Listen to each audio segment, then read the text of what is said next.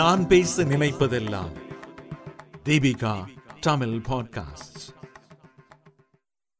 தலைப்பு: ஒன்றுபட்டால் உண்டு வாழ்வு. எழுதியவர் சதீஷ்.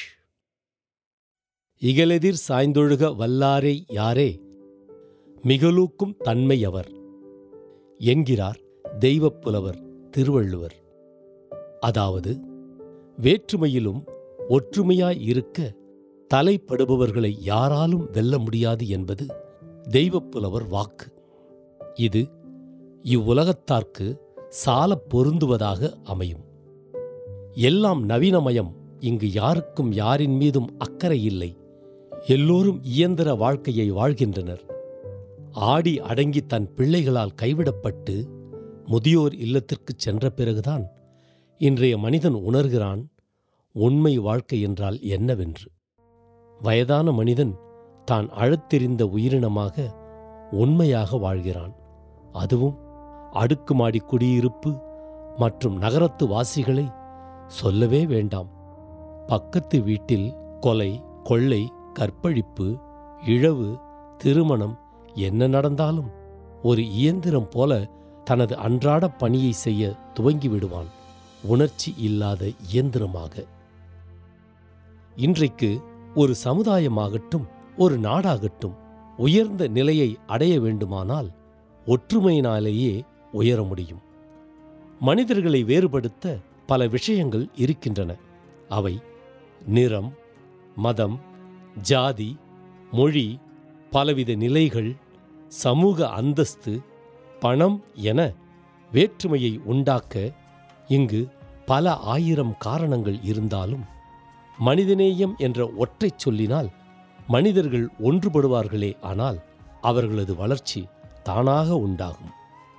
ஒற்றுமை உள்ள ஒரு குழு வெற்றி பெறுகிறது. ஒற்றுமை இல்லாதவர்கள் தோல்வியினையே தழுவுகின்றனர். இதற்கு வரலாற்றில் பல உதாரணங்கள் இருக்கின்றன. இந்தியர்களை அவ்வளவு இலகுவில் வெல்வது கடினம். இருந்தாலும் அவர்களிடையே நிறைய வேற்றுமையும் பிரிவினைகளும் இருந்தது. இதனையே பயன்படுத்தி பிற நாட்டவர்கள் இலகுவாக இந்தியர்களை வீழ்த்திய பல நிகழ்வுகளை வரலாறு கூறுகிறது. உலகத்தில் வலிமை பொருந்திய நாடுகள் என்று சொல்லக்கூடிய நாடுகள் ஒற்றுமை மிக்க தேசங்களாக இருக்கின்றன. மேற்கத்திய நாடுகளான America, Britain, Russia, Germany, Japan, சீனா இது போன்ற நாடுகள் இன்று உலகின் முதல் தர நாடுகளாக இருக்க அவர்களது ஒற்றுமையே காரணமாகும். ஒரு சமூகம் ஒற்றுமையாக இருக்கின்ற போதுதான் அது பலமான சமூகமாக இருக்கும். எப்போது ஒரு சமூகத்துக்குள்ளே பிளவும் பிரிவினையும் இருக்குமோ அந்த சமூகம் நிச்சயமாக பலவீனமடைந்த ஒரு சமூகமாகத்தான் இருக்கும். இது ஒரு பிரபஞ்ச உண்மை, எல்லோரும் ஏற்றுக்கொள்ள வேண்டிய உண்மை. எப்போது எங்களுக்கு மத்தியில் வேற்றுமை வருகிறதோ, இடைவெளி வருகிறதோ, பிளவும் பிரிவினையும் வருகிறதோ, அப்போது நிச்சயமாக நாங்கள் தோல்வி காண்போம். வலா தனாஸாவு ஃபதஃப்ஷலு வதத்ஹப ரீஹுக்கும். நீங்கள் உங்களுக்கு மத்தியில் சர்ச்சைப்பட்டுக் கொள்ள வேண்டாம். நீங்கள் உங்களுக்கு மத்தியில் சர்ச்சைப்பட்டுக் கொண்டால் உங்களது பலம் குன்றி குறைந்து நீங்கள் தோல்வி காண்பீர்கள் என்பது அல் குர்ஆனுடைய எச்சரிக்கை. எல்லோரும் இணைந்து ஓரணியாக நின்று உழைக்க வேண்டும். பின்று உலகளாவிய ரீதியில் மறுமலர்ச்சியை பார்க்கிறோம், விழிப்புணர்வை பார்க்கிறோம். எத்தனையோ அணிகள் தியாகங்கள் செய்கின்றன. ஆனால் விளைவுகளை பாருங்கள். பல போது பூச்சியமாக விளைவுகள் மாறுகின்றன. சில போது விளைவுகள் நாம் எதிர்பார்த்த அளவில்லை, மிக குறைவாக இருப்பதை பார்க்கிறோம். இஸ்லாமிய உலகத்தை பார்த்தால், அரபு உலகத்தை பார்த்தால், மத்திய கிழக்கை பார்த்தால், சமகால நடப்பை பார்த்தால் இதை தெளிவாக பார்க்கிறோம். என்ன காரணம்? ஐக்கியமின்மை, பிளவு, பிரிவினை, இடைவெளி, முரண்பாடு, மோதல், அதன் விளைவை தான் பார்க்கிறோம். நாம் யாரையும் குறை சொல்லக்கூடாது, குற்றம் சொல்லக்கூடாது. பிரச்சனை இருப்பது எமக்கு மத்தியில்.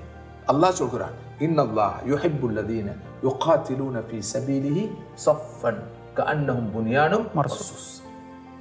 அல்லாஹ்வின் பாதையில் உழைப்பவர்களை, போராடுவர்களை அல்லாஹ் நேசிக்கிறான், விரும்புகிறான்.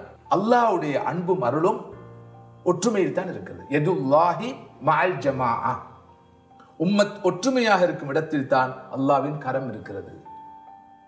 மனிதர்கள் தத்தம் மதம், ஜாதி, சமயத்தை பெரிதென போற்றுவதில் தவறில்லை. ஆனால் பிற ஜாதி சமயங்களை, சம்பிரதாயங்களை குறை கூறக்கூடாது. குறை கூற வேண்டிய அவசியமும் இல்லை.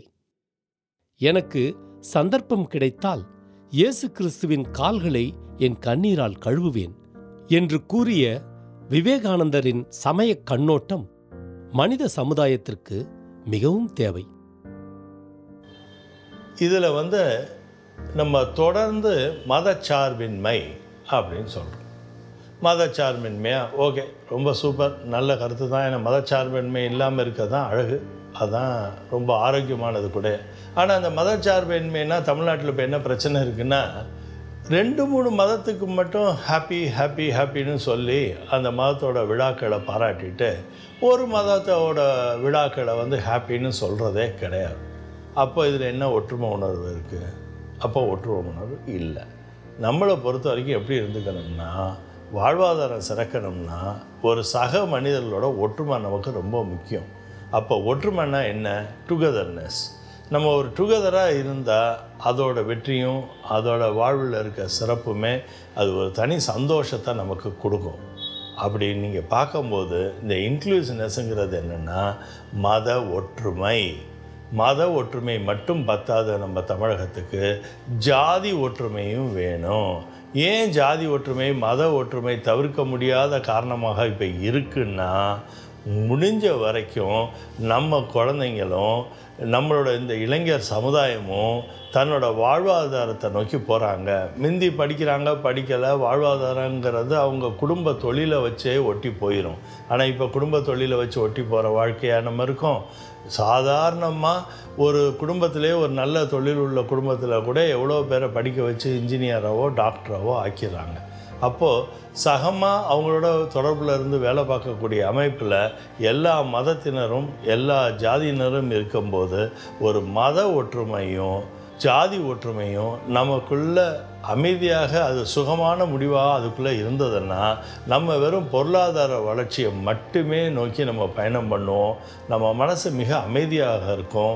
நம்ம அமைதியாக இருக்கும்போது நம்ம செயல்திறன் கூடும், கற்பனை வளமும் கூடும். ஏன்னா எந்த ஒரு செயல் செய்யும் போதும் ஒரு கற்பனை வளம் தேவையாக இருக்குது. அந்த கற்பனை வளத்துக்கு அமைதியும் ஒற்றுமையும் தேவை.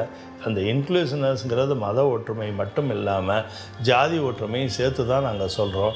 Let's move forward our whole country into inclusiveness program, which will help us to keep ourselves very happy and cheerful, and we will be a more productive personality in our life. Thank you. மகாகவி பாரதியார் ஜாதிகள் இல்லையடி பாப்பா என்று பாடியது வெறும் ஏற்றுச்சுரையாக்கிவிடாமல் நடைமுறையில் நாம் பின்பற்ற வேண்டும். அரசியல்வாதிகள் பலர் வாக்கு வங்கிக்காகவும் விளம்பர வெளிச்சத்துக்காகவும் ஜாதி வெறி அரசியல் நடத்துகின்றனர். பெரும்பாலான பாமர மக்கள் அரசியல்வாதிகளின் கபடப் பேச்சுக்களுக்கு பலியாகிவிடுகின்றனர்.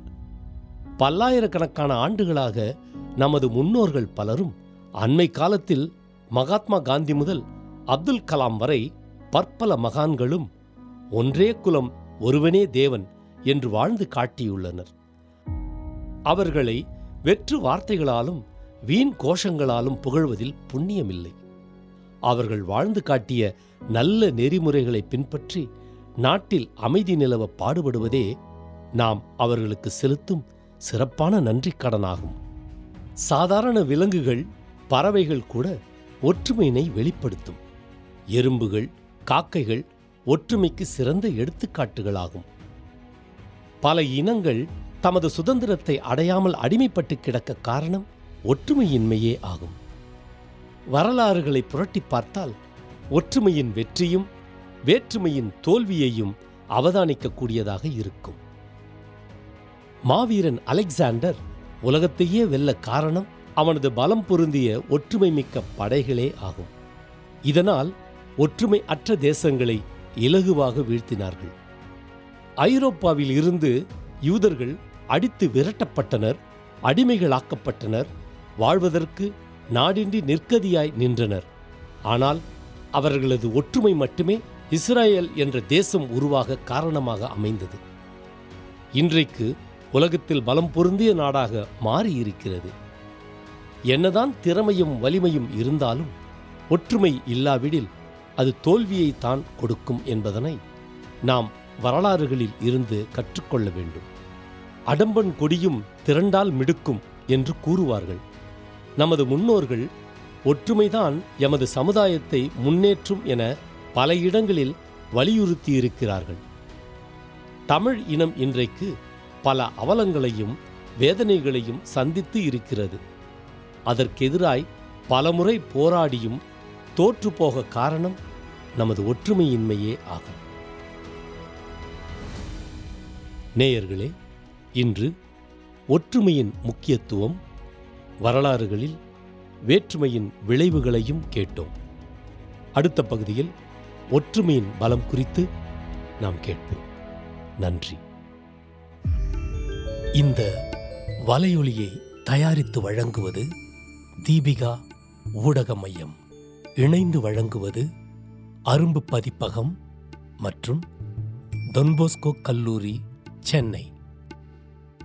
குரல் வடிவம் ஏடி சாண்டோ. ஒலி வடிவமைப்பு வின்ஸ்டன். மீண்டும் மீண்டும் கேட்கத் தூண்டும். நான் பேச நினைப்பதெல்லாம். தீபிகா தமிழ் பாட்காஸ்ட். வாரம் 2 முறை சந்திப்போம். சிந்திக்க.